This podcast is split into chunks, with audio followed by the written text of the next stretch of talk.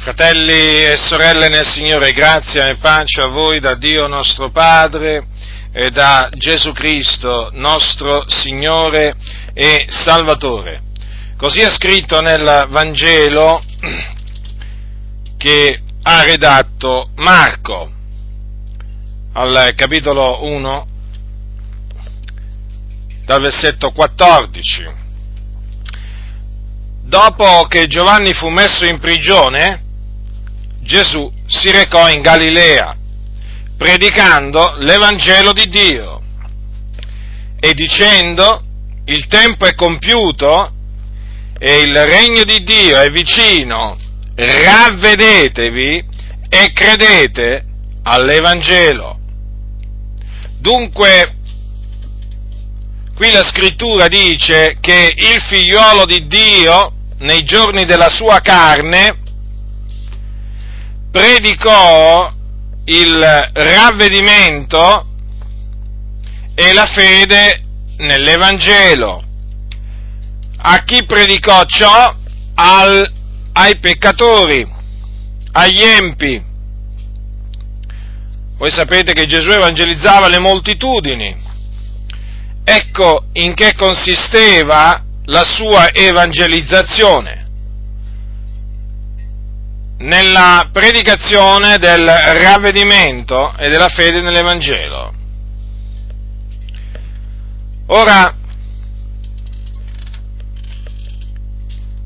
bisogna domandarsi a questo punto una cosa molto semplice. Se Gesù ha predicato in questa maniera, come mai oggi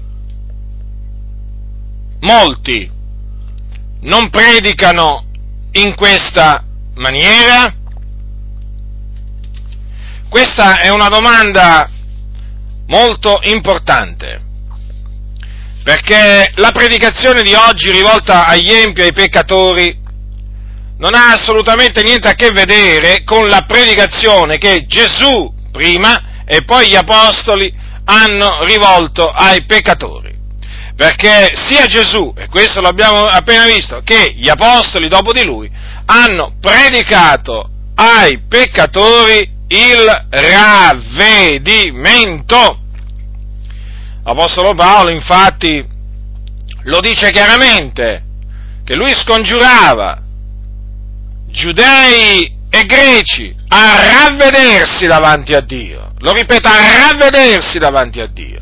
E così anche Pietro. Vi ricordate l'Apostolo Pietro il giorno della Pentecoste, quando quei giudei gli dissero, fratelli, che dobbiamo fare? Quando dissero a Pietro e agli altri apostoli, fratelli, che dobbiamo fare? Pietro cosa rispose loro? La prima cosa fu questa, ravvedetevi, e lo diceva dei giudei di nascita. Dunque, se Gesù e gli apostoli hanno predicato ai peccatori il ravvedimento, che peraltro significa cambiamento di mente o di modo di pensare, perché è questo che Dio comanda che l'uomo deve fare. Deve cambiare modo di pensare, il che significa chiaramente abbandonare i propri pensieri iniqui, la propria via iniqua, perché è ovvio che se, quando uno abbandona il proprio modo di pensare malvagio, poi abbandona anche le sue opere malvagie. Infatti il profeta Isaia diceva lasci l'empio la sua via, l'uomo iniqui i suoi pensieri. E questo vedete quindi anche sotto, sotto la legge, l'empio veniva esortato a ravvedersi, quindi vedete, a abbandonare i suoi pensieri malvagi, perché quando uno si ravvede non fa altro che abbandonare i propri pensieri malvagi, inutili, vani. Allora, è questo perché l'uomo è malvagio, l'uomo ha una natura malvagia, completamente, totalmente corrotta, incline al male. Per questo che l'uomo è schiavo del peccato, non può fare a meno di peccare, di abbandonarsi al male. Allora, se Gesù e gli apostoli predicavano ai peccatori il ravvedimento, quindi vedete, non solamente dicevano ai peccatori di credere nell'Evangelo, ma prima di tutto gli dicevano ravvedetevi, comandamento. E ci tengo a precisare che non si includevano né Gesù e neppure gli apostoli, non diceva ravvediamoci, crediamo all'Evangelo. Mi limito, mi limito diciamo, in questo caso a parlare, a parlare di, eh, degli, degli, apostoli, perché qualcuno potrebbe dire, vabbè Gesù era giusto, lo sappiamo tutti, non aveva peccato, ma parliamo degli apostoli. Si, come si, come si diciamo, esprimevano nei confronti dei peccatori, includendosi nelle persone che si dovevano ravvedere? No, ma escludendosi. Per quale ragione? Perché gli apostoli si erano già ravveduti. Ecco perché gli apostoli dicevano ravvedetevi.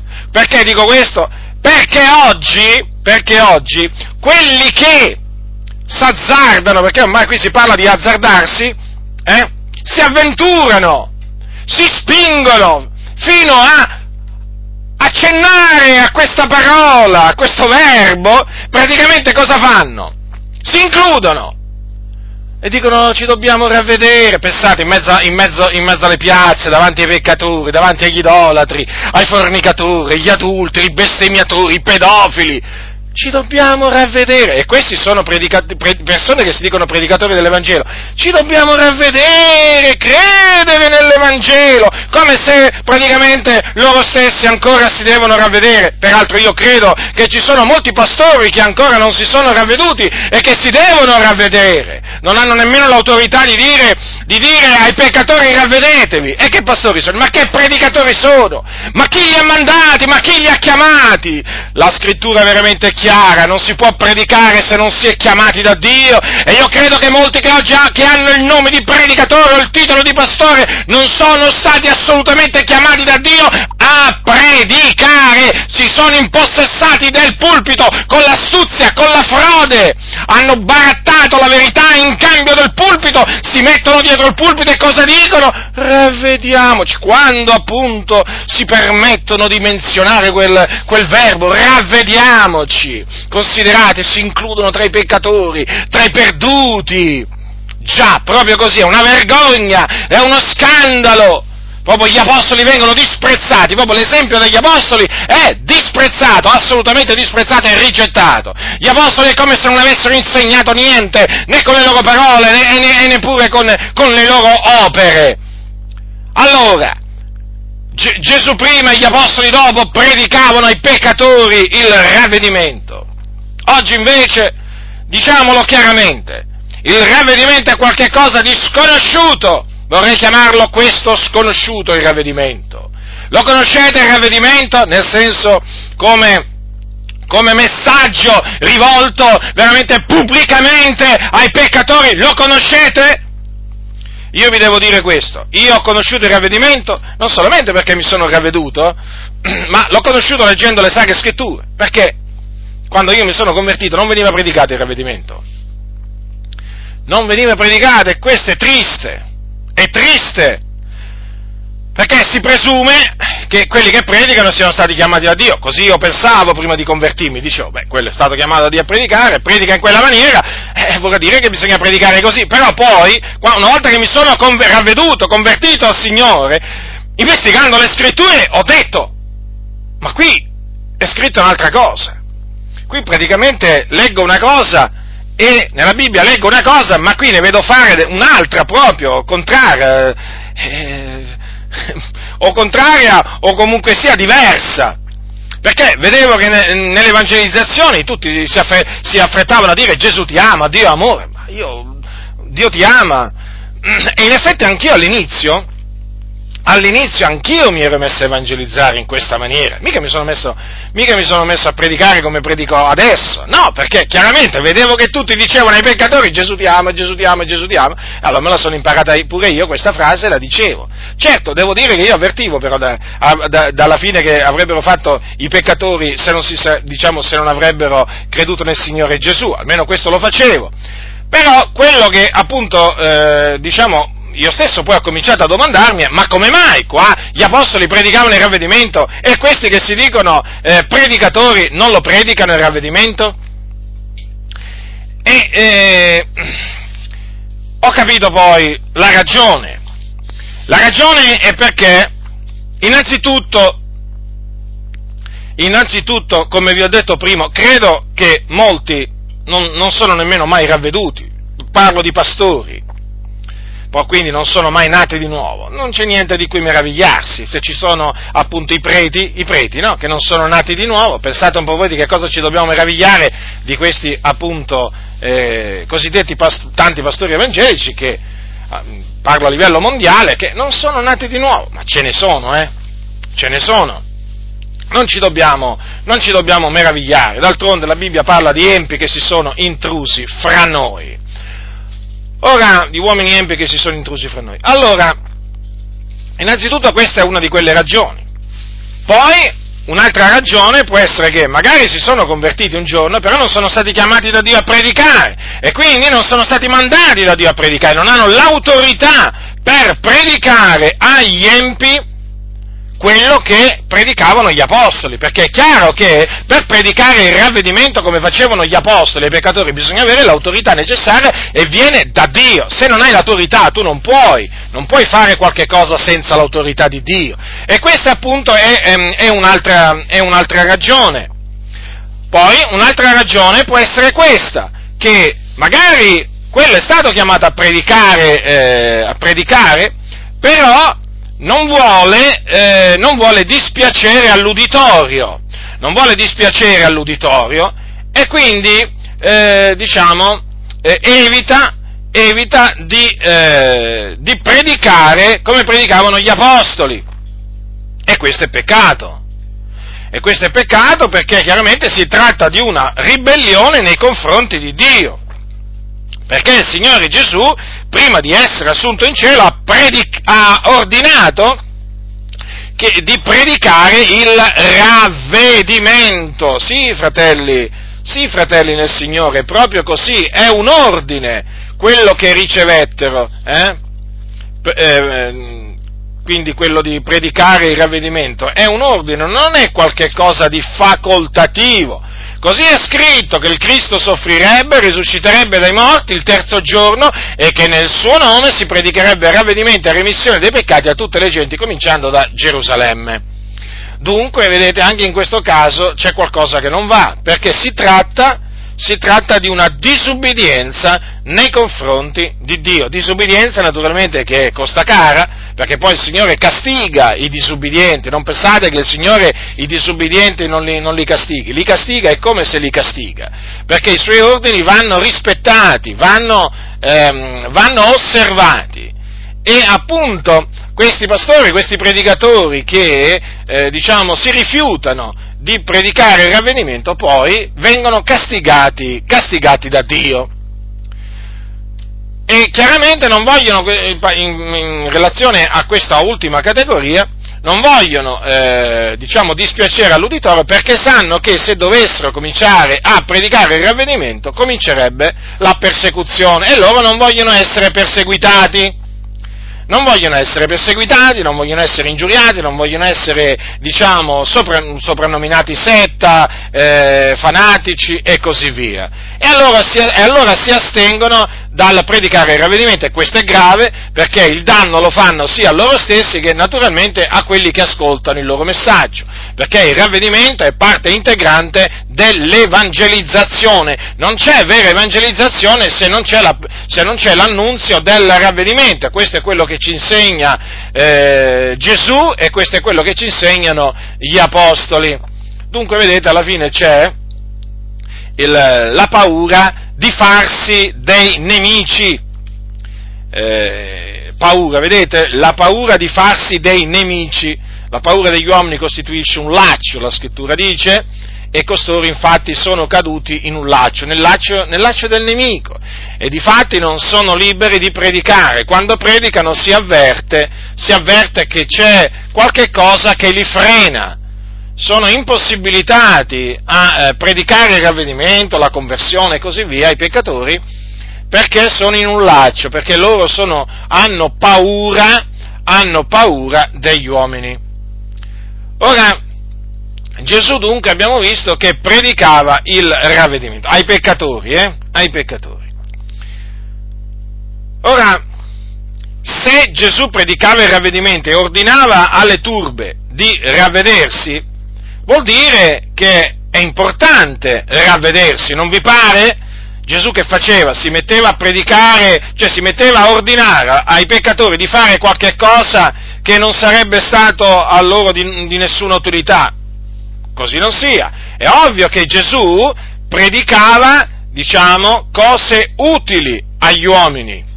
E non poteva essere altrimenti. Peraltro, quello che Gesù predicava lo predicava per ordine dell'Iddio e Padre suo. Quindi, riflettete, appunto, perché prima vi ho detto che Gesù ha comandato di predicare il, il ravvedimento, ma Badate bene che se Gesù ha predicato il ravvedimento perché l'Iddio è Padre suo, glielo ha comandato, perché questa era la volontà dell'Iddio e Padre suo. E questa dunque è la volontà di Dio, che si predichi il ravvedimento e la remissione dei peccati, appunto, mediante la fede nel nome di Gesù Cristo. Allora, ravvedersi è di fondamentale importanza, dunque, per, per i peccatori. Perché? Perché se i peccatori eh, non abbandonano i loro pensieri iniqui, se i peccatori non abbandonano la loro via eh, storta e perversa, faranno una brutta fine o orribile fine. Perché? Perché se ne andranno al soggiorno dei morti, perché è scritto, gli empi se ne andranno al soggiorno dei morti.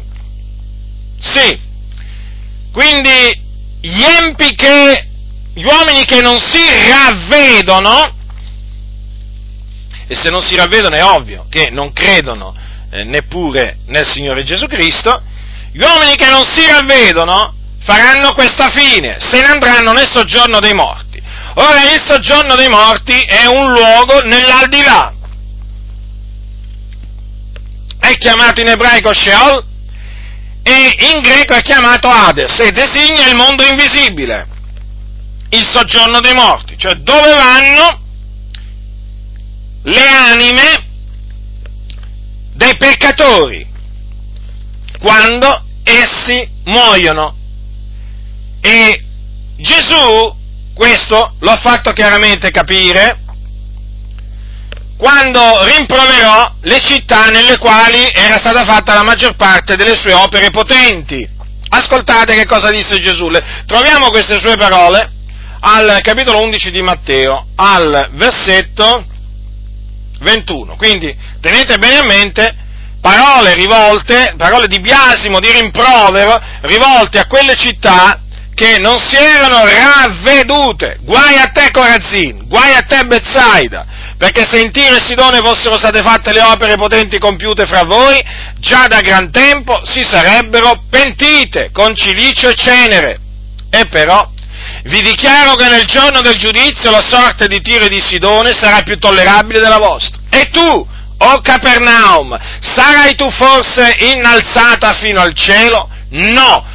tu scenderai fino nell'Ades, perché se in Sodoma fossero state fatte le opere potenti compiute in te, ella sarebbe durata fino ad oggi. E però io lo dichiaro nel giorno del giudizio, la sorte del paese di Sodoma sarà più tollerabile della tua. Quindi vorrei soffermarmi appunto su Capernaum, che era città di Galilea, eh? Cosa letto, cosa, cosa abbiamo visto prima? Eh? In Marco c'è scritto che Gesù si recò in Galilea predicando l'Evangelo di Dio dicendo il Tempio è compiuto, il regno di Dio è vicino, ravvedetevi e credete all'Evangelo. Quindi Gesù predicò il ravvedimento anche agli abitanti di eh, di Capernaum, agli abitanti di Capernaum. Ora, e naturalmente la sua predicazione fu anche accompagnata da opere potenti, perché voi sapete che la potenza di Dio era con il Signore Gesù per compiere delle guarigioni, per compiere dei miracoli, Gesù ne fece molti. Allora, vedete che eh, non si erano ravvedute, non avevano, quindi gli empi non avevano cambiato modo di pensare, non avevano abbandonato i loro, i loro pensieri iniqui, non avevano abbandonato le loro opere malvagie e quindi si erano rifiutati di credere nell'Evangelo. Ora, che cosa ha detto Gesù di Capernaum? Tu scenderai fino nell'Ades, già quindi si parla di discesa, notate bene, eh? non di salita, ma di discesa perché? Perché il soggiorno dei morti, che poi peraltro comunemente viene, lo chiamiamo inferno, e ci riferiamo però al soggiorno dei morti, eh? quindi a quel luogo dove vanno le anime, le anime degli empi, eh? Il soggiorno dei morti dunque è un luogo che si trova negli antri della terra e difatti si trova nel cuore, nel cuore della terra. Ora, infatti, eh, questo è confermato in diversi, in diversi posti del, eh, del, delle scritture, delle scritture eh, profetiche, Infatti è scritto in Isaia, per esempio, il soggiorno dei morti si è aperto bramoso ed ha spalancato fuori di fuori di modo la gola e laggiù scende lo splendore di Sion, la sua folla, il suo chiasso e colui che in mezzo ad essa festeggia. Vedete? Lo vedete cosa dice qua? Laggiù scende, anche qui si parla di una discesa, perché appunto è un luogo in basso. Dunque il Signore pronunziò questo giudizio contro gli abitanti di Capernaum sarebbero discesi nel soggiorno dei morti. Perché? Perché non si erano ravveduti. Lo vedete dunque che cosa costa la, diciamo, la, il, man, il mancato ravvedimento, il rifiuto di ravvedersi? Comprendete, fratelli nel Signore, la importanza che ha il ravvedimento? dunque tu scenderai fino nell'Ades. E Gesù ha anche spiegato con una storia realmente accaduta l'Ades, appunto, in che cosa consiste. L'Ades è un luogo di tormento.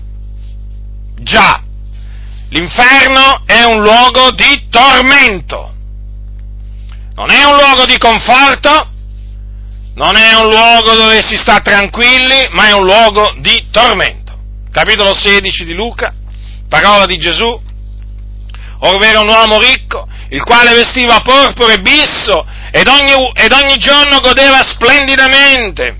È vero un povero uomo chiamato Lazzaro, che giaceva alla porta di lui pieno d'ulceri e bramoso di sfamarsi con le briciole che cadevano dalla tavola del ricco. Anzi, perfino venivano i cani a leccargli le ulceri. Ora avvenne che il povero morì e fu portato dagli angeli nel seno d'Abramo. Morì anche il ricco e fu seppellito. E nell'Ades, essendo nei tormenti, alzò gli occhi e vide da lontano Abramo e Lazzaro nel suo seno ed esclamò, Padre Abramo, abbi pietà di me, manda Lazzaro a intingere la punta del dito nell'acqua per rinfrescarmi la lingua perché sono tormentato in questa fiamma. Ma Abramo disse, figliolo, ricordati che tu ricevesti i tuoi beni in vita tua e che Lazzaro similmente ricevette i mali.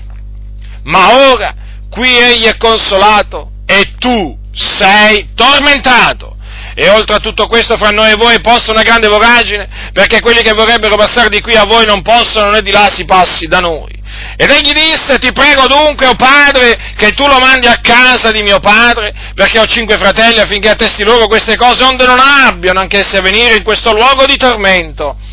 Abramo disse, hanno Mosè i profeti, ascoltino quelli, ed egli, no, padre Abramo, ma se uno va a loro dai morti si ravvederanno. Ma Abramo rispose, se non ascoltano Mosè i profeti, non si lasceranno persuadere, neppure se uno dei morti risuscitasse.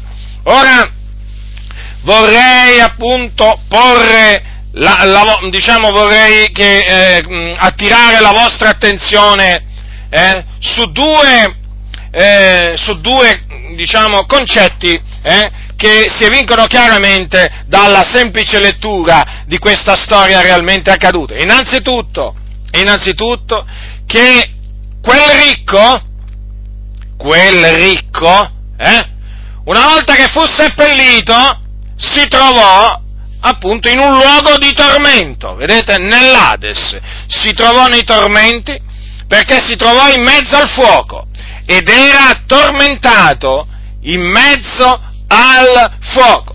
Quindi noi veniamo a sapere dalla Sacra Scrittura che l'Ades, o soggiorno dei morti, dove vanno le anime degli empi, è un luogo di tormento perché c'è un fuoco, un vero fuoco che appunto mediante eh, mediante il calore, comunque, mediante eh, le fiamme, mediante tutto quello che produce un fuoco, produce un tormento, un tormento reale come appunto reale il fuoco.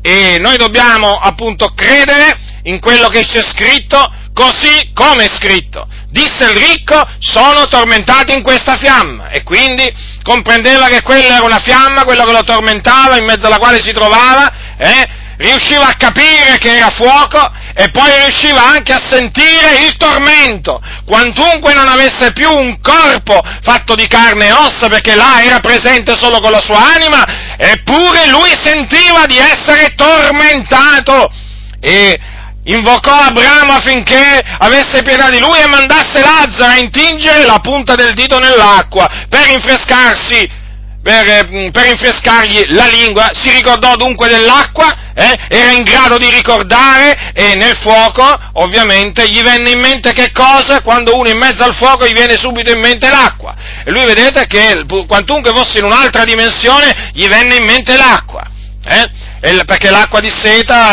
l'acqua diciamo eh, allevia, allevia la calura e così via. Quindi la sua gola era riarsa, era secca, terribile, terribile, questo fa capire veramente la situazione di tormento, la condizione di tormento eh, in cui si trovano le anime degli empi all'inferno. Questa è la Sacra Scrittura. Lo ripeto, questa è la Sacra Scrittura. E quindi è la parola di Dio e quindi va accettata così com'è e predicata così com'è. Guai a coloro che contorcono le scritture, guai a coloro che adulterano le scritture, eh? guai a coloro che manipolano le scritture. La Sacra Scrittura, appunto, è la parola di Dio. La parola di Dio va predicata, mh, mm, diciamo, così com'è, senza aggiungere senza togliere, e senza togliere nulla. Ora, eh, un'altra cosa a cui vorrei eh, diciamo, che voi eh, diciamo, prestate, prestate, prestaste attenzione è questa, che il ricco, quando eh, appunto si vide rifiutata la richiesta di mandare Lazzaro a casa di suo padre perché aveva cinque fratelli, affinché attestasse quelle cose, affinché non venissero anche loro in quel luogo di tormento, pensate un po' voi, pensate, fu in grado anche di preoccuparsi per i suoi cinque fratelli. Allora la richiesta gli fu eh, negata, perché Abramo gli disse, hanno Mosè i profeti, ascoltino quelli.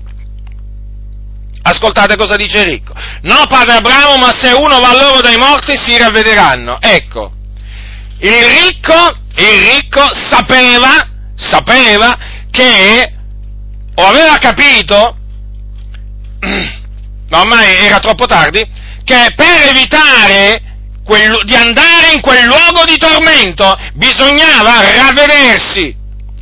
E difatti fu chiaro, no padre Abramo gli disse, ma se uno va al loro dei morti si ravvederanno, cioè lui pensava che se, eh, se Abramo avesse mandato Lazzaro, cioè avesse fatto risuscitare Lazzaro, e l'avesse mandato a casa di suo padre a testare quelle cose, E quindi se gli avesse descritto appunto dove si trovava il loro fratello là nell'Ades, nei tormenti, in mezzo alle fiamme, allora ecco che quelli si sarebbero ravveduti. Quindi vedete, anche qui viene fuori il ravvedimento. Allora il ricco, questo cosa significa? Che il ricco era andato in quel luogo di tormento perché non si era ravveduto. E sapeva, e sapeva che per non andare, adesso sapeva che per non andare, per non ritrovarsi in quel luogo di tormento dopo la morte, eh, bisognava ravvedersi. Ecco perché appunto sperava che Abramo mandasse Lazzaro a casa di suo padre. Perché? Ecco perché. Perché lui era pensato che si sarebbero ravveduti. Si sarebbero ravveduti. Vedete dunque, fratelli del Signore, la fine che fanno coloro che rifiutano di ravvedersi e di credere nell'Evangelo della grazia di Dio, questa è la fine dopo la loro, dopo morti. Immediatamente dopo morti essi scendono. Il soggiorno dei morti spalanca la sua gola e li inghiottisce e scendono laggiù dove c'è un fuoco non attizzato da mano d'uomo, ma pur sempre fuoco, dove regna il caos, dove ci sono tenebre fitte e dove c'è il pianto e lo stridore dei denti Là dunque scendono le anime degli empi. Questa, questo è lo stato, questo è il luogo dove appunto gli empi, nell'oltretomba naturalmente, nell'aldilà, dove vanno le anime degli empi, ma dove non rimarranno per sempre. Perché? Perché anche gli empi che sono là nel tormento di quel fuoco che c'è appunto nel soggiorno dei morti, dico anche gli empi risorgeranno perché così l'Iddio vivente è vero ha stabilito, perché ci deve essere sia la resurrezione dei giusti, ma anche quella degli ingiusti. E la resurrezione degli empi o degli ingiusti avverrà alla fine del millennio. Alla fine del millennio. E che cosa, che cosa avverrà? Che gli empi compariranno davanti al trono di Dio. E saranno giudicati secondo le cose scritte nei libri e saranno gettati nello stagno ardente di fuoco e di zolfo, che è un altro luogo di tormento chiamato anche fuoco eterno o morte seconda. Questo è appunto un altro luogo di tormento. E già come è chiamato fa capire che cosa appunto è presente in questo luogo. Fuoco e zolfo reali, eh, ci tengo a precisare questo perché molti uomini corrotti si sono messi a dire che il fuoco, sia quello dell'Ades che quello della Genna, è un fuoco allegorico. Voi lo sapete che questo viene insegnato nelle assemblee di Dio in Italia, è la dottrina ufficiale generata da quella volpe di Francesco Toppi, perché di volpe si tratta, e che praticamente con la sua astuzia ha introdotto questa eresia, di soppiatto, ma l'ha introdotta e nelle, e nelle, e nelle Adi gli sono andati dietro come dei pecoroni, anche dietro a questa falsità. Praticamente nelle Adi la dottrina è questa, che il fuoco dell'Ades e quello del, della Genna non, non è fuoco letterale, ma è fuoco allegorico, hanno allegorizzato pure il fuoco. Vabbè, dato che c'erano, loro allegorizzano un po' tutto, un'allegoria più, un'allegoria meno, cosa volete che sia per loro? Sono proprio dei maestri di allegorie, io vorrei dire maestri di menzogne, la stessa cosa, perché loro con le allegorie introducono le loro menzogne. E appunto l'ex presidente dell'Assemblea di Dio in Italia ha introdotto questa menzogna del fuoco allegorico. No, il fuoco è reale, sia nell'Ades che nella Genna. Ora, attualmente, chiaramente, la Genna, perché è chiamata anche Genna, eh, lo stagno ardente di fuoco di zolfo, attualmente è vuoto. È vuoto perché ancora deve ricevere, eh, deve ricevere prima la bestia e il falso, eh, e il falso profeta, eh? perché chiaramente poi c'è un ordine, c'è un ordine, infatti dice che quando Gesù ritornerà, dice furono gettati, eh, dice così, allora, eh, ambedue furono gettati vivi nello stagno ardente di fuoco e di zolfo, considerate, considerate un po' voi, quindi ancora è vuoto, poi sa, lì saranno gettati eh, appunto la bestia e il falso, eh, la bestia e il falso profeta, e poi alla fine, alla fine del millennio naturalmente cosa c'è scritto? Che il, il diavolo, che sedurrà, eh, sedurrà le nazioni, dice così, fu gettato nello stagno di fuoco e di zolfo, dove sono anche la bestia e il falso profeta, e saranno tormentati giorno e notte nei secoli dei secoli. Quindi attualmente è ancora vuoto. Comunque è stato preparato, è preparato, esiste, infatti è stato visto. E poi in quel giorno, appunto, a suo tempo si riempirà, si riempirà. E là saranno gettati gli increduli, i codardi, gli abominevoli, gli omicidi, i fornicatori, gli stregoni, gli idolatri, tutti i bugiardi. La loro parte sarà nello stagno ardente di fuoco e di zolfo, che è la morte seconda. Dunque questo è l'altro luogo di tormento riservato ai peccatori che non si sono ravveduti. Quindi risorgeranno, ma risorgeranno in risurrezione di condanna o di giudicio e saranno appunto condannati a passare, perché saranno gettati nello stagno di fuoco di zolfo, e saranno condannati a passare l'eternità in mezzo a delle fiamme eterne. Perché? Perché appunto questo luogo si chiama fuoco eterno o anche fuoco inestinguibile, come l'ha chiamato Gesù Cristo. La gente chiamato anche fuoco inestinguibile, quindi un fuoco che non si può spegnere e non si spegnerà mai. E là saranno gettati i peccatori e là saranno tormentati giorno e notte nei secoli dei secoli. Quindi per l'eternità, un tempo senza fine. Non credete a quelli che dicono che gli empi saranno annichiliti e quindi che ritorneranno nel nulla. È una menzogna generata dal diavolo. Gli empi continueranno a esistere. E come se continueranno a esistere? E come? Infatti saranno tormentati nei secoli dei secoli.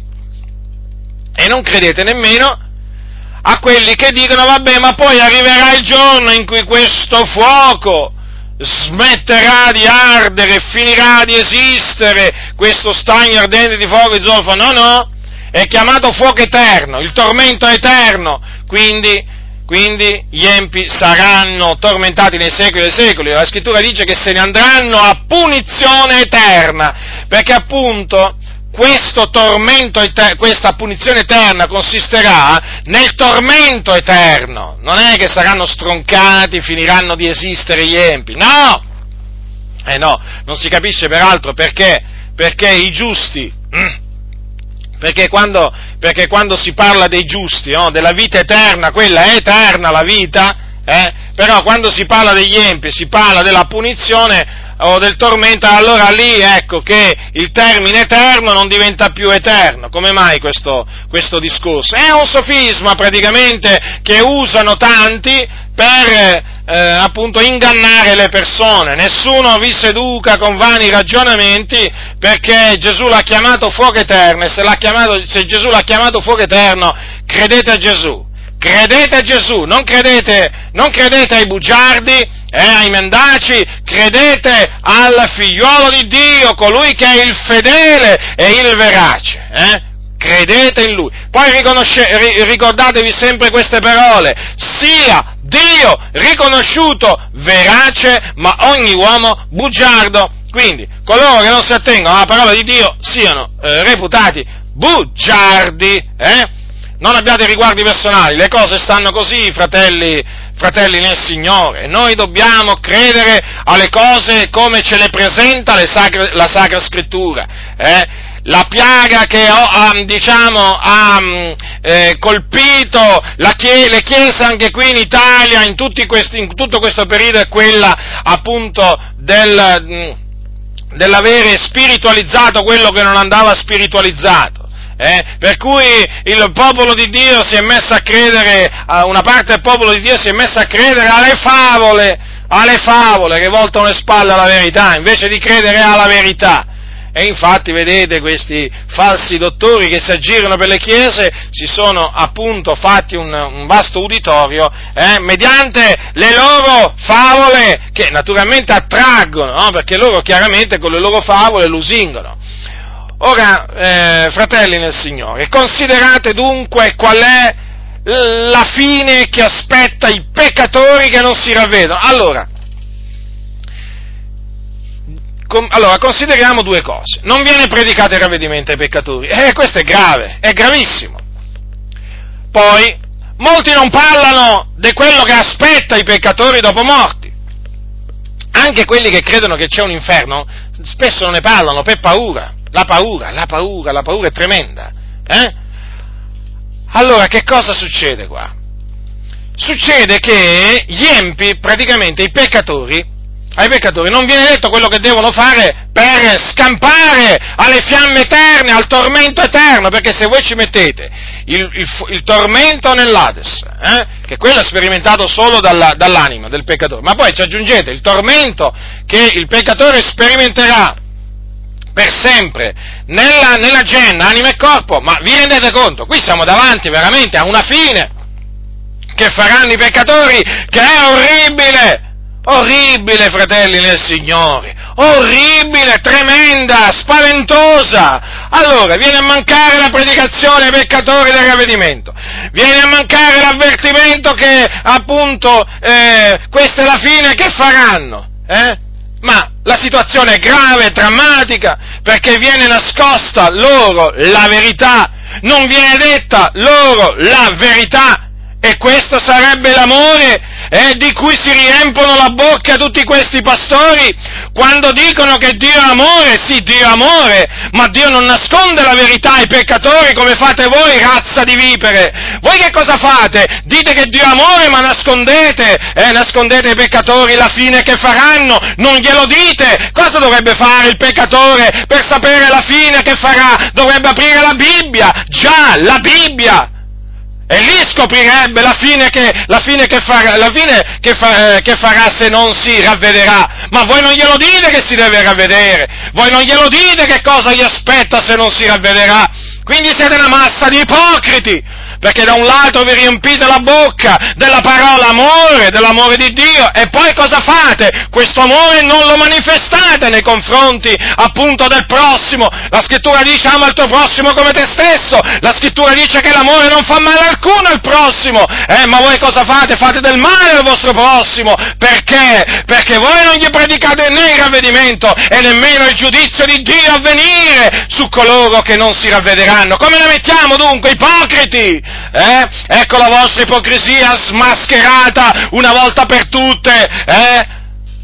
Veramente, che veramente il Signore ci dia sempre maggiore forza per smascherare questi ipocriti eh? che stanno dietro i pulpiti e che fanno credere una cosa per un'altra, eh? e che si, per tanto tempo appunto hanno approfittato dell'ignoranza in cui giaceva il popolo di Dio, eh? Ah, come se ne sono approfittati e come se ne approfittano ancora, eh? Quando appunto hanno la possibilità, perché loro appunto prendono piacere nell'ignoranza del popolo di Dio, perché l'ignoranza naturalmente fa i loro affari, eh? Già fa i loro affari perché riempie i locali di culto. Questo fa l'ignoranza, però noi vogliamo che il popolo di Dio non sia più nell'ignoranza. Paolo diceva, non voglio che siate nell'ignoranza, voglio che sappiate, e noi diciamo la stessa cosa, io dico la stessa cosa, voglio che sappiate, sia voi peccatori che ancora non avete conosciuto il Signore, e sia voi che siete eh, miei fratelli nel Signore Gesù Cristo, eh, voglio che sappiate, non voglio che siate nell'ignoranza.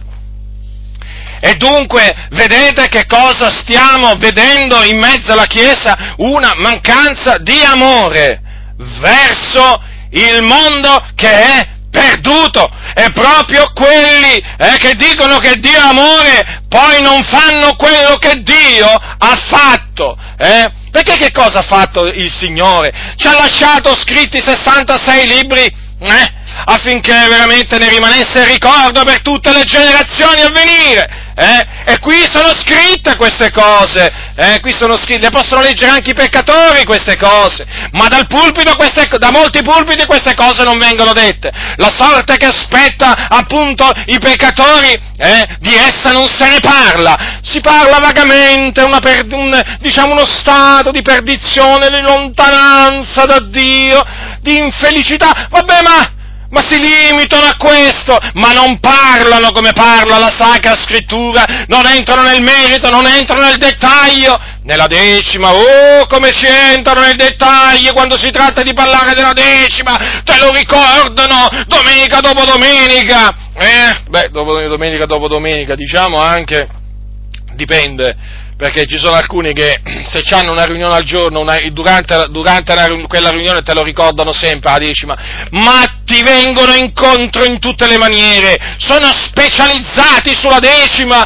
eh, perché loro ti insegnano pure a come calcolare la decima, pensa te, se non sei bravo in matematica, Mm? Loro sono dei specialisti, persino nella matematica, sì, ma solo quella matematica che riguarda la decima, avete capito, no? Perché praticamente ci tengono alla vostra decima, quando la Sacra Scrittura dice che sotto la grazia non va più imposta, ma loro che cosa gli interessa di quello che dice la Sacra Scrittura? A loro interessa quello che dice la loro denominazione, a loro interessa la linea ministeriale di Tizio, Caio Sempranio, eh? Sì, è storta la linea ministeriale? Che interessa? Basta fare soldi, basta che entrano soldi, poi ci pensiamo noi, poi ci pensiamo noi, diremo che appunto li investiamo per l'opera, per l'opera di Dio, infatti loro costruiscono, che cosa fanno per l'opera di Dio? Costruiscono le cattedrali. Ma perché è questa l'opera di Dio? Eh? Costruire cattedrali? Cattedrali, eh, veramente, eh? Oramai veramente ci sono certi locali di culto, veramente che certe parrocchie a confronto di certi locali di culto sembrano degli sgabuzzini certe parrocchie della Chiesa Cattolica Romana. Ormai, ormai ci, sono, ci, sono, comunità, ci sono locali di culto di chiese pentecostali che proprio quando tu arrivi sembra di entrare proprio al teatro, proprio al teatro, al teatro, peraltro in effetti eh, non è che ti sembra, proprio tu entri proprio in un teatro perché lì c'è proprio, c'è proprio la recitazione, una continua recitazione, recitano un po' tutti, ma molti recitano la parte dei cristiani, eh? Eh, sorrisi, strette di mano, pacche sulle spalle, eh, quando si è nel locale di culto bisogna fare i cristiani, non vi pare? Bisogna recitare la parte dei cristiani nel locale di culto, poi c'è naturalmente il cosiddetto pastore, l'unto di Dio, che recita anche lui una, una parte veramente eh, tremenda, quella del pastore, quella dell'unto di Dio, e si mette a recitare pure lui da dietro il pulpito, con predicazioni che non hanno né capo né coda, che non si capisce niente, eh, che quando tu esci da quel locale di culto veramente fai fatica a ricordarti di quello che ha detto, ma in effetti con tutta la buona volontà uno fa proprio fatica, perché non ci ha capito proprio niente. Al massimo ti potrei ricordare un passo, due passi della Bibbia che, che, che ha letto, eh, ma ti posso assicurare che alla fine, quando tu ti dovrai questa domanda, ma che cosa ha voluto dirmi? Non avrai la risposta, perché così stanno le cose cose. Allora questi qua, stavo dicendo, sono specialisti della decima, questi servitori di Mammona, altro che ministri, altro che ministri dell'Evangelo. Ma quali ministri dell'Evangelo? Questi sono ministri del loro ventre, del loro stomaco, loro sono specializzati. Ah, come ci tengono a ricordarti, a ricordare la decima, ma anche di pagare la decima, eh? Anche in presenza dei peccatori. Che gli interessa? Anzi, anzi, ha diventato anche parte integrante del messaggio di evangelizzazione per i peccatori. Ah, non lo sapevate? Sì, adesso vi faccio sapere pure questo. Praticamente praticamente adesso ai peccatori viene predicata pure la decima, e certo vogliono essere benedetti, e quindi devono dare la decima pure loro.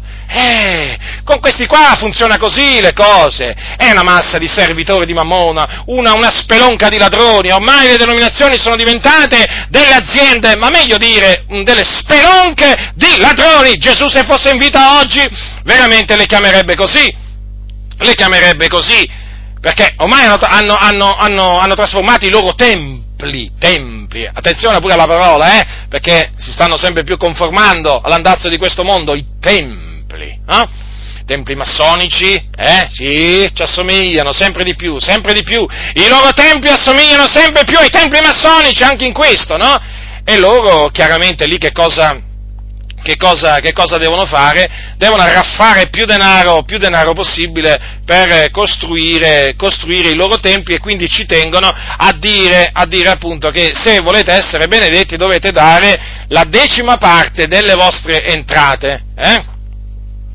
e se non sapete come fare a calcolarla, non vi preoccupate, perché ci sarà sicuramente un assistente del pastore, se non il pastore stesso, che si precipiterà per aiutarvi per il bene dell'opera, dell'opera, certamente. Eh? I ladroni sono specializzati nel calcolare la decima. Oh, come sono, entrano nel merito, nei meandri di questi calcoli, talvolta così difficili, perché poi chiaramente ti devono calcolare la decima su tutto, eh? Eh, peraltro la calcolano sempre sul, sul, salario lordo, mai sul salario netto, perché voi capite bene che è sempre meglio, meglio impost, diciamo, impostare le cose così, no? Chiaramente per intascare di più. È una massa di ladroni, una spelonca di ladroni, ve lo ripeto, ve lo ripeto. E dunque, come ci tengono anche in presenza dei peccatori a dire queste cose? No, loro mica hanno paura che i peccatori scappino o che, o che rimangano scandalizzati, come peraltro è avvenuto in tanti casi. No, assolutamente. Di queste cose parlano perché loro appunto sono servi del loro ventre, però quando si tratta appunto di avvertire, eh, cioè di predicare il ravvedimento, di, predi- di, di avvertire i peccatori, eh, sul tormento eterno che li aspetta, allora lì c'è silenzio di tombe. Se tu ti permetti di parlare, ti attaccano subito e ti dicono che tu vuoi spaventare i peccatori. Già, ti dicono che tu vuoi spaventare i peccatori, che tu non hai amore, ce l'hanno loro l'amore, ma certo che hanno loro l'amore, ma non l'avete visto quanto amore hanno? Per il denaro ovviamente, ma non per il Signore, perché lo ripeto, questi sono servi di Mammona. E allora, ecco, vedete, fratelli del Signore, la scrittura, la scrittura è la parola di Dio. Dio avverte, l'uomo non avverte, questo è grave, e questo è grave, gravissimo, fratelli nel Signore, perché qui parliamo dell'eternità. Ma veramente qua, ma quanto ci vorrebbe qua per spiegare cos'è l'eternità? Qua, ma qui veramente uno, uno veramente dovrebbe mettersi a fare veramente tanti di quei paragoni per far capire alla fratellanza che cos'è l'eternità. L'eternità. Avete presente cento anni? Eh, cento anni, oggi ci sono uomini che riescono ad arrivare, naturalmente sempre per grazia di Dio volontà di Dio, anche a 110 anni, lo sapete, no? Eh, almeno io da quello che mi ricordo ci sono persone che hanno raggiunto anche 110 anni circa, ma voglio dire, un secolo di vita, dai, mettiamo un secolo di vita, non è la media, però ci sono anche quelli che raggiungono un secolo, un secolo di vita, anche più di un secolo di vita. Ora, l'eternità, fratelli nel Signore, non è un secolo, capite che non è un secolo? Quando dice nei secoli dei secoli, vuol dire che lì sono secoli senza fine, no 1, 2, 3, 4, 5, voi vi, vi mettete a contare, no? Cioè, non è che potete arrivare a un certo punto e dire, ecco, qua si ferma l'eternità, no? No, no, l'eternità non si ferma, eh, l'eternità è eternità, quindi secoli senza, senza numero, eh? Eh, giorni senza numero, eh, chiamateli come volete, comunque è un tempo senza fine. Un tempo senza fine, fratelli nel Signore. E allora, che, qual è, qual è, diciamo, che cosa aspetta i peccatori? Eh? Allora, i peccatori che non si ravvedono vanno là, nell'Ades prima e poi nella Gen. Ma badate bene che nell'Ades prima e nella Genna ci vanno anche tutti quelli che un giorno hanno creduto e poi, e poi sono diventati fornicatori, adulteri, stregoni, omicidi, idolatri, bugiardi, abominevoli, o che hanno smesso di credere, che sono diventati codardi, e poi chiaramente che sono diventati ingiusti, perché così dice la sacra, la sacra, la sacra scrittura, gli ubriachi, i rapaci, vedete un po' voi? Eh? tra questi eh, spiccano, poi naturalmente poi ci sono i sodomiti, gli effeminati, eh, ma spiccano i fornicatori e gli adulteri, di cui oggi troppo poco si parla, se non niente. Eh? fratelli nel Signore, qui stiamo parlando dell'eternità e il ravvedimento non bisogna predicarlo solo ai peccatori, ma cioè a quelli che ancora non hanno conosciuto la grazia di Dio, ma anche a quelli che un giorno l'hanno conosciuta, perché si erano ravveduti, hanno, avevano creduto nell'Evangelo, ma poi si sono abbandonati appunto ai peccati che vi ho elencati. Il ravvedimento va predicato anche a costoro. Perché? Perché la Bibbia dice che costoro faranno la stessa fine. Questa è la parte riservata a costoro. Costoro non erederanno il regno di Dio. E quindi bisogna esortarli a ravvedersi e a fare frutti degni del ravvedimento.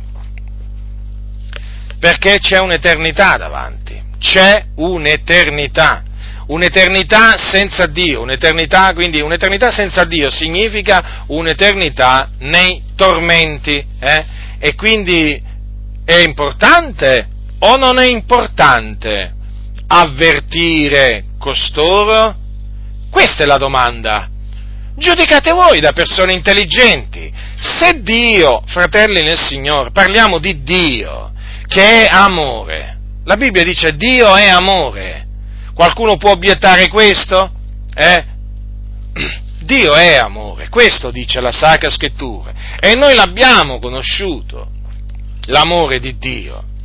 Allora, se Dio che è amore, fratelli nel Signore, ha voluto che nella Sacra Scrittura fossero scritte tutte queste cose, non pensate voi, non pensate voi che lo abbia fatto per avvertire chi di dovere? Certo, e affinché mediante questo avvertimento nessuno si illudesse, quindi nessuno dei peccatori che ancora non conosce Dio, ma neppure nessuno dei santi si illudesse, perché è perché Dio non ha riguardo alla qualità delle persone. Così è scritto, fratelli e signori, quelli che fanno tali cose non erediteranno il regno di Dio. Eh? È scritto, eh, costoro non erediteranno il regno di Dio, quindi eh, è chiaro che quello che Dio ha lasciato scritto serve di ammonimento anche per noi che siamo la sua casa. Allora, non dobbiamo noi forse essere imitatori di Dio? eh? imitatori di Dio, eh? è una bella, una bella, espressione questa, eh, che appunto eh, è presente, è, presente sacra, è, presente, nella sacra, scrittura, siate dunque imitatori di Dio, come figliuoli suoi diletti. Vedete dunque che chi imita Dio appunto si premura ad avvertire solennemente sia i peccatori che vivono lontano da Dio e sia quei credenti che si sono abbandonati a dei peccati che li stanno portando alla perdizione.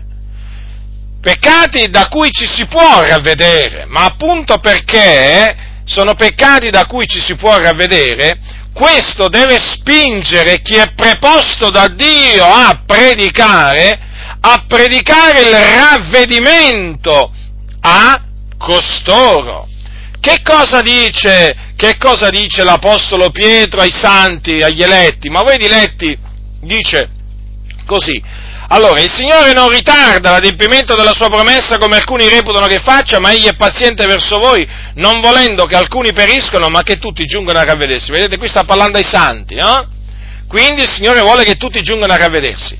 Chiaramente eh, questo significa appunto che sono caduti nel peccato costoro, ma affinché naturalmente possano ottenere il ravvedimento è necessario esortarli a ravvedersi. Cosa dice Gesù? Se il tuo fratello pecca, riprendilo.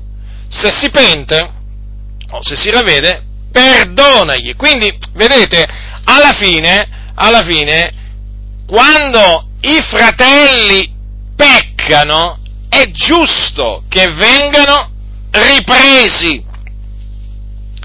vengano esortati quindi a ravvedersi, ma questo per il loro bene, questo per il loro bene, affinché non periscano, ma affinché giungano a ravvedersi. Capite voi perché è importante, fratelli nel Signore, che si eh, predichi il ravvedimento?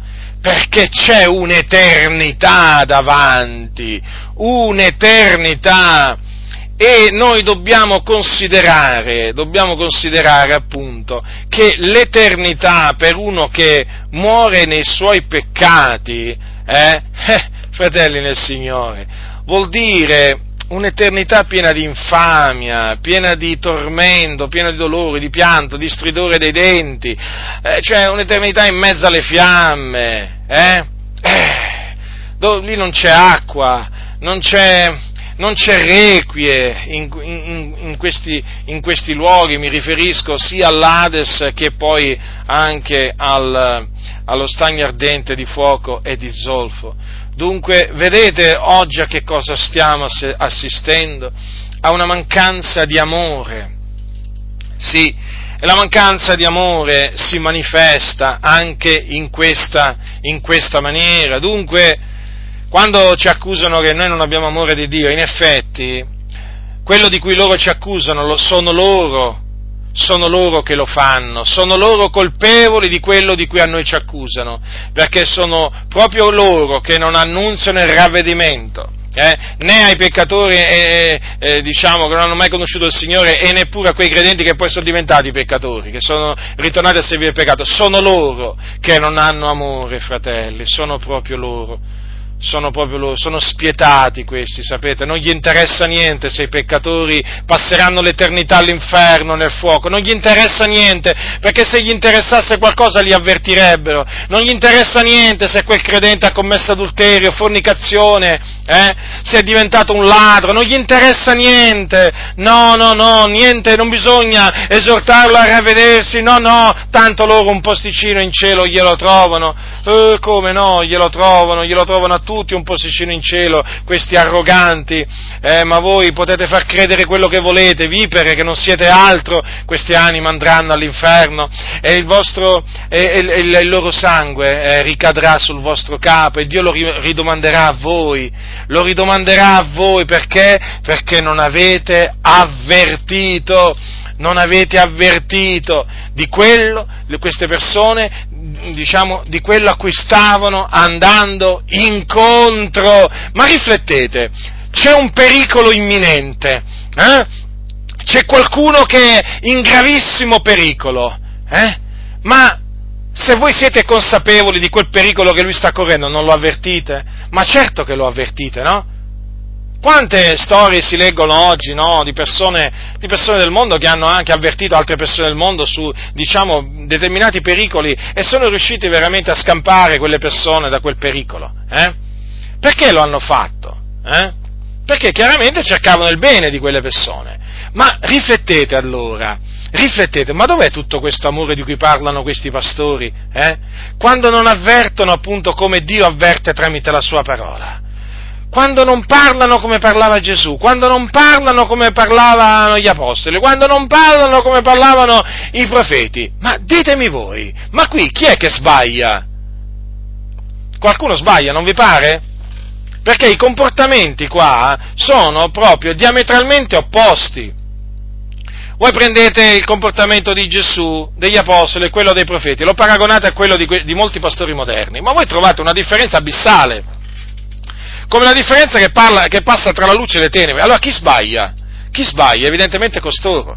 Sono costoro che quindi non hanno amore, e sì, manca proprio l'amore, manca l'amore di Dio, manca l'amore verso Dio, verso la sua parola. E invece sapete che cos'è che non manca? L'amore per il mondo, l'amore per il denaro, per il lusso, per la superbia, per la vanità. Oh, quella ce n'è in abbondanza di, di amore. Oh, quanto amore in abbondanza c'è per, per, per queste cose qui. Ma l'amore veramente verso Dio, che significa, che significa poi amore per la sua parola e di conseguenza naturalmente eh, diciamo desiderio no, di fare del bene alle, alle persone annunciandogli, annunciandogli, quello che Dio ha ordinato di annunciargli, quello non c'è, o ce n'è pochissimo. Allora riflettete, fratelli nel Signore, riflettete, riflettete a tutto ciò, perché sapete, non può che, non può che rattristare il cuore del giusto questa situazione, questo comportamento iniquo, ingiusto, eh, che viene tenuto da molti eh, per loro interessi personali, non può che rattristare. Eh, ma cosa succederà se comincio a predicare il ravvedimento, se comincio a dire, a dire ai peccatori che se non si ravvederanno e non crederanno nell'Evangelo andranno all'inferno? Cosa succederà? Ti perseguiteranno, ti insulteranno. Eh? Ma è normale, ma è normale. Voglio dire, Gesù forse non fu insultato? non fu perseguitato, gli apostoli non furono forse perseguitati? E allora, di che cosa?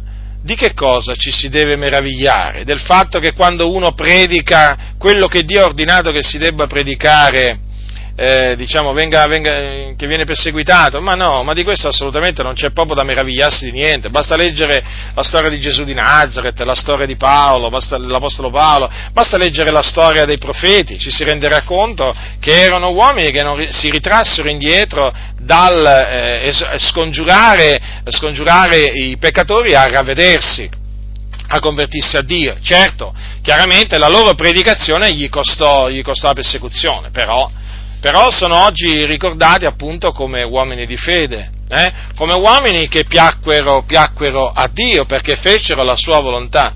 E invece oggi, vedete, fratelli del Signore, davanti, davanti appunto a questa, a questa eternità atroce, orribile che hanno i peccatori, si assiste a un silenzio. Ma sapete un'altra cosa, altro che silenzio, altro che silenzio Altro che silenzio, fratelli nel Signore, qui c'è proprio l'assenso, c'è proprio, c'è proprio la proclamazione eh, del diritto eh, del peccatore ad andare in perdizione. Cosa vuoi dire Giacinto? Spiegati meglio, adesso mi spiego meglio. Vedete, fratelli nel Signore, il diavolo, il serpente antico, è riuscito a far penetrare in mezzo alla Chiesa questo pensiero diabolico, che l'uomo è libero di credere a quello che vuole, ha il diritto di professare qualsiasi religione voglia, e quindi praticamente eh, in questa maniera eh, queste chiese che proclamano appunto questa cosiddetta libertà, libertà religiosa, che secondo loro fa parte di uno dei diritti innati dell'uomo, eh, queste chiese non, fa, non stanno facendo altro che incoraggiare i peccatori, i peccatori, eh, a peccare e andare all'inferno. Sì, proprio così. Perché? perché la cosiddetta libertà religiosa o liber, eh, poi libertà di pensiero, insomma, tutte queste cose messe assieme, no?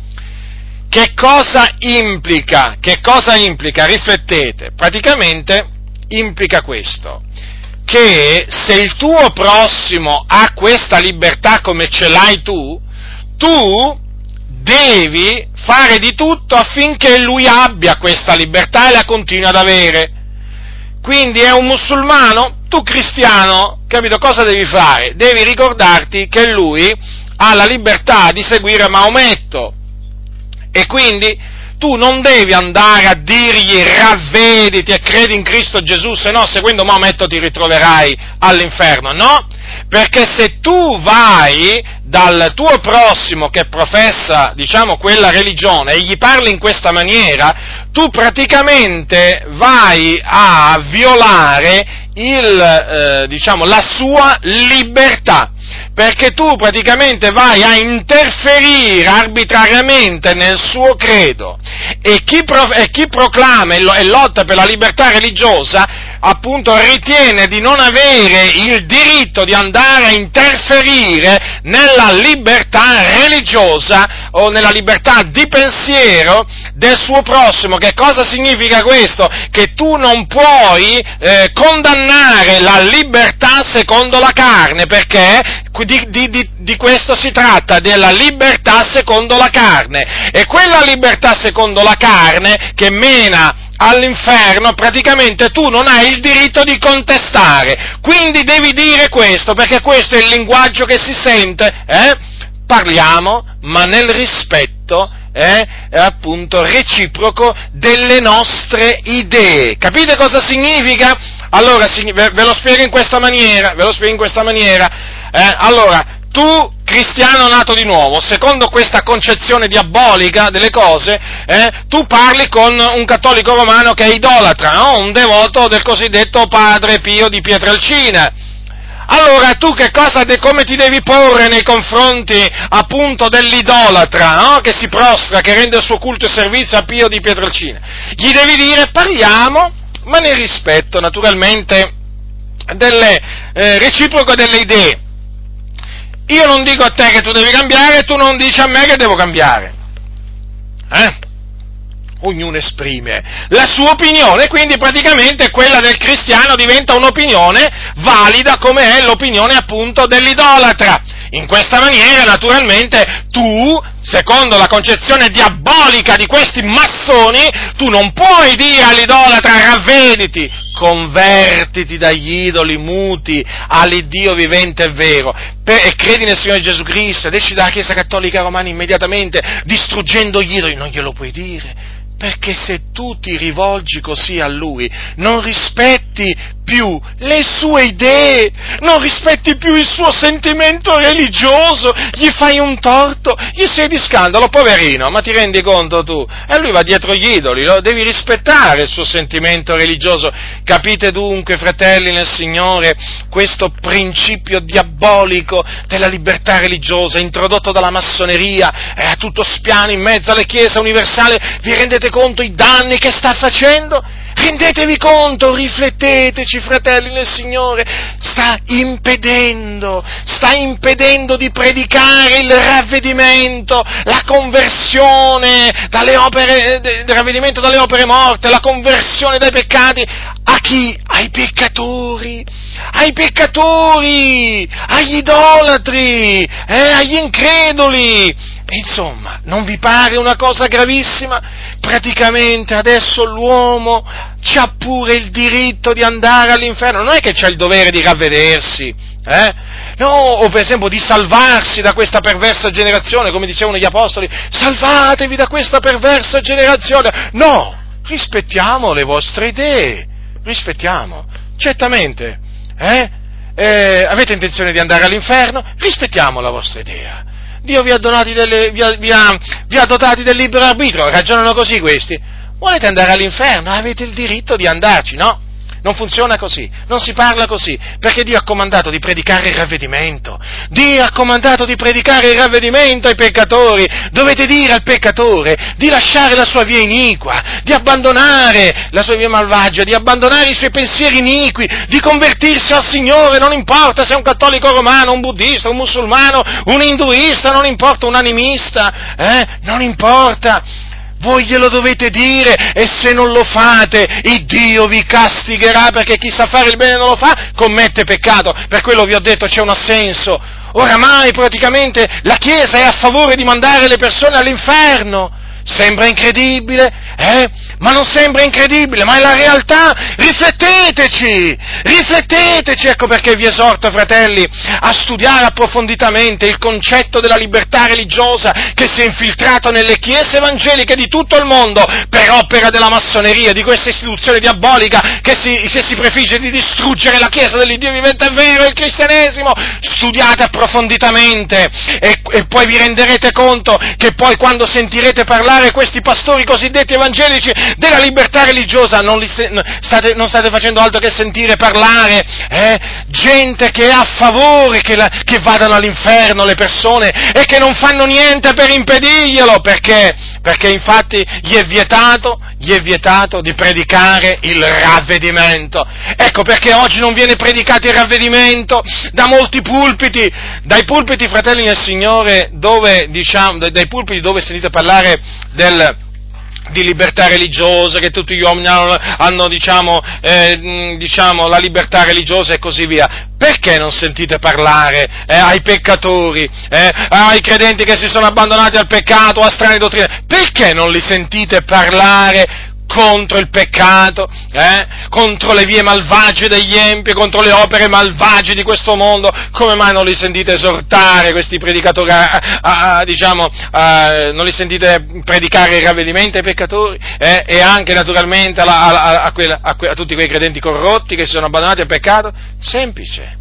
Semplice, perché loro dicono, loro dicono che l'uomo l'uomo ha il diritto di credere a quello che vuole, di fare quello che vuole. Quindi invece di dire che l'uomo ha il dovere di credere a quello che Dio comanda di credere, eh, e, che e, che l'uomo, ha il dovere di comportarsi come Dio comanda, che si deve comportare, no, l'uomo ha il diritto di fare quello che vuole. Quindi praticamente questo è un incitamento alla dissolutezza, alla ribellione. Ecco perché. Ecco perché appunto chiaramente manca, manca ogni riferimento al ravvedimento e alla conversione. Già, io ho capito questo, fratelli, studiando la massoneria. Sì, sicuramente molti di voi lo hanno capito. Io studia, ho, avendo studiato la massoneria in profondità, in particolare diciamo, i principi massonici della libertà, li, che sono i tre, i tre principi fondanti, fondamentali della massoneria, sono libertà, uguaglianza, frate, eh, frate, fratellanza. Ricordatevi il, il, motto della rivoluzione francese, eh, liberté, égalité, fraternité in francese. Eh, rivoluzione francese naturalmente, che eh, chiaramente era stata, eh, che fu generata e fu diretta dalla massoneria. Allora, studiando la massoneria, appunto, approfonditamente, studiando appunto questi principi della massoneria, mi sono accorto veramente che questi principi massonici ormai vengono, vengono sostenuti da molti, in particolare questo principio della libertà, perché i massoni quando appunto parlano di libertà intendono proprio questo, Ecco perché, ecco perché la, massoneria di, dice di essere adogmatica perché rifiuta qualsiasi comandamento che viene dall'esterno, quindi il dogma, il comandamento. Eh? Se tu incontri un massone e gli dici, faccio, per farvi capire, no? Allora, se tu incontri un massone, che, che ti posso dire io? Un massone, ma, e gli dici, senti, tu ti devi ravvedere, eh? Eh, devi credere nel Signore Gesù Cristo, quello si offende, si arrabbia, diventa intollerante praticamente, eh?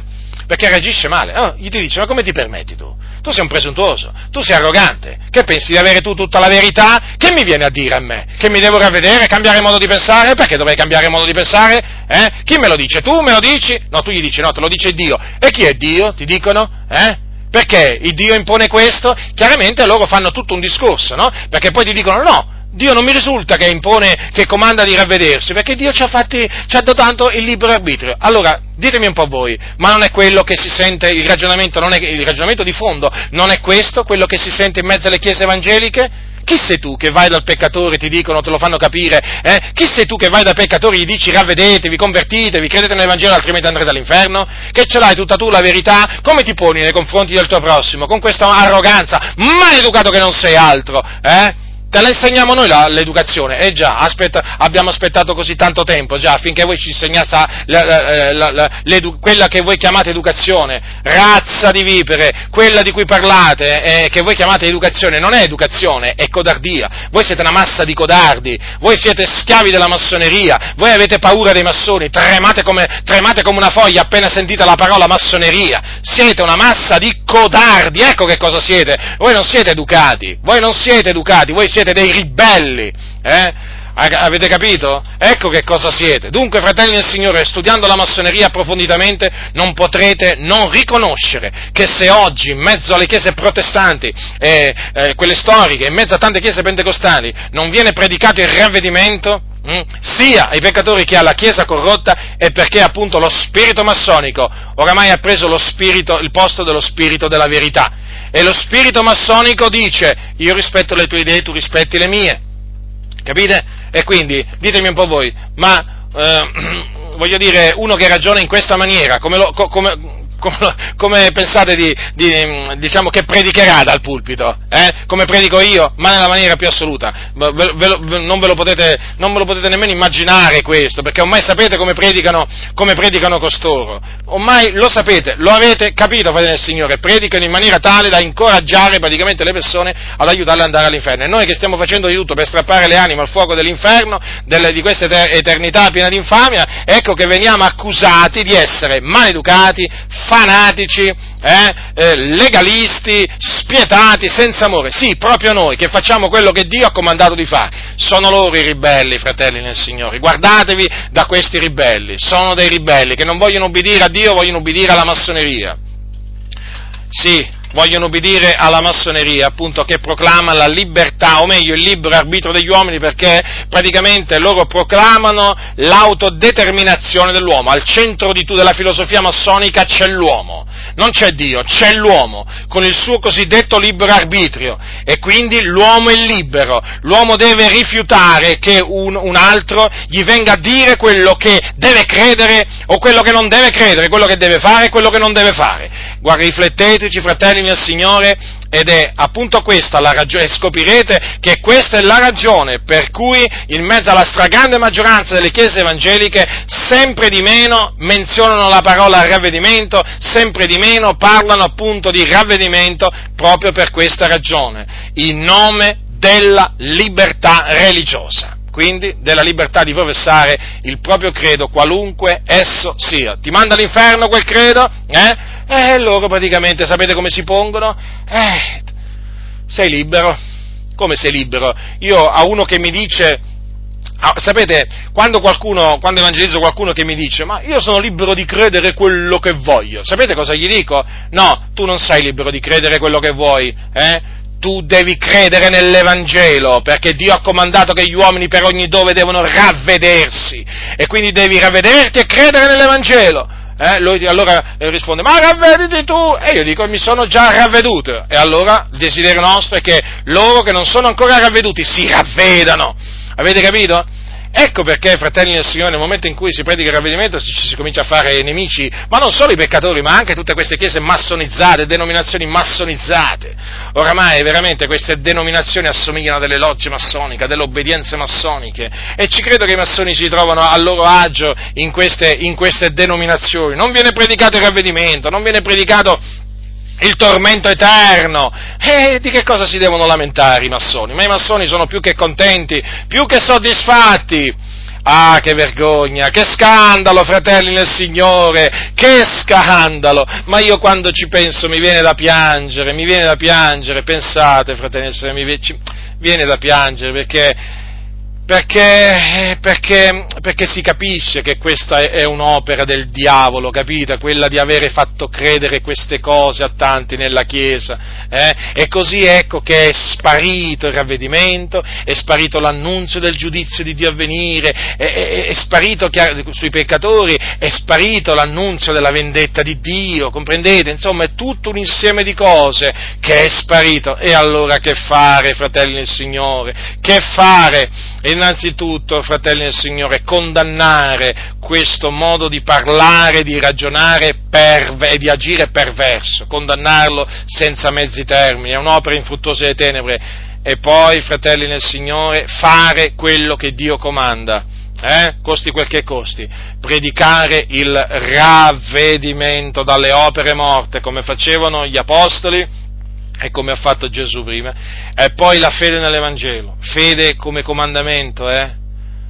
Badate bene, non si deve andare a dire al peccatore Dio ti consiglia di credere, no, no, Dio non sta consigliando al peccatore di credere, Dio sta comandando al peccatore di ravvedersi e di credere nell'Evangelo, glielo sta comandando, è un ordine dell'Iddio vivente e vero, quindi se Dio comanda al peccatore che si deve ravvedere e credere, vuol dire che allora non l'ha dotato del diritto di non credere, non gli ha dato il cosiddetto libero arbitrio, non gli ha dato la libertà di credere quello che vuole, di intrattenere eh, qualsivoglia pensiero nella sua testa, no, perché Dio dice ravvedetevi e credete all'Evangelo, vedete appunto come questo principio malefico della libertà religiosa, vedete, vedete appunto come si oppone eh, ai comandi dell'Iddio vivente e vero, costituisce veramente un disprezzo verso veramente l'Iddio che ha creato i cieli, la terra, il mare, tutto ciò che in essi, ecco perché vi ho detto condannate, condannate, condannate questo principio religioso chiamato della libertà religiosa, perché veramente è un incoraggiamento per i peccatori andare all'inferno eh? e poi praticamente è un mezzo, è un mezzo per far apostatare, apostatare la Chiesa, perché? Perché adesso pure esiste il diritto all'apostasia, certamente. Perché? Eh, perché i cristiani hanno il diritto di diventare musulmani. Cioè, capite cosa, cosa significa? Ognuno ha il diritto praticamente di convertirsi alla religione che vuole. Allora, i paladini della libertà religiosa, evangelici, che si chiamano evangelici, dicono, eh, sapete, ma anche un cristiano eh, ha anche il diritto, eh, il diritto di diventare un musulmano. Come il diritto di diventare un musulmano? Ma il cristiano ha il dovere di credere nel Signore Gesù Cristo, il Figlio di Dio, nell'Evangelo della grazia di Dio fino alla fine dei suoi giorni, fino a che ha un alito di vita e voi dite che ha un, un diritto di diventare musulmano. Ma quale diritto? Ma da dove sbuca fuori questo diritto? Certamente sbuca fuori dalla mente del diavolo, che è il padre della menzogna il, ogni cristiano ha il dovere di perseverare nella fede. Paolo diceva state saldi nella fede, è un comandamento, ma quale diritto a diventare musulmani, induisti o, o, o della religione Sikh o, o della religione dello Shinto in Giappone? Ma quale diritto? Ma quale diritto? Non esiste questo diritto. Tu cristiano hai il dovere di perseverare nella fede figliol di Dio e io ti avverto, io ti avverto, tu hai questo dovere e se contravverrai a questo dovere, eh, sappi che andrai all'inferno perché appunto ti sarai diventato un musulmano, non hai il diritto di diventare un musulmano, tu hai il dovere eh, di continuare ad essere un cristiano. E il musulmano ha il dovere di diventare cristiano, il comandamento, già perché si deve ravvedere e credere nel Signore Gesù Cristo, se non lo fa andrà all'inferno. Le cose sono chiare, fratelli nel Signore, le cose sono chiare, per noi sono estremamente chiare, spero che lo siano anche per voi. Quindi, fratelli nel Signore, vi ho detto, condannate questo principio della libertà religiosa perché è quello che ha introdotto, quello praticamente che ha messo la la museruola la museruola alla stragrande, alla stragrande, maggioranza dei pastori e poi fate, que, fate, quello che Dio comanda di fare, predicate il ravvedimento, remissione dei peccati mediante la fede nel Signore Gesù Cristo, costi quel che costi, persecuzione, eh, afflizioni, insulti, diffamazioni, non importa, ma è quello che Dio vuole che si faccia.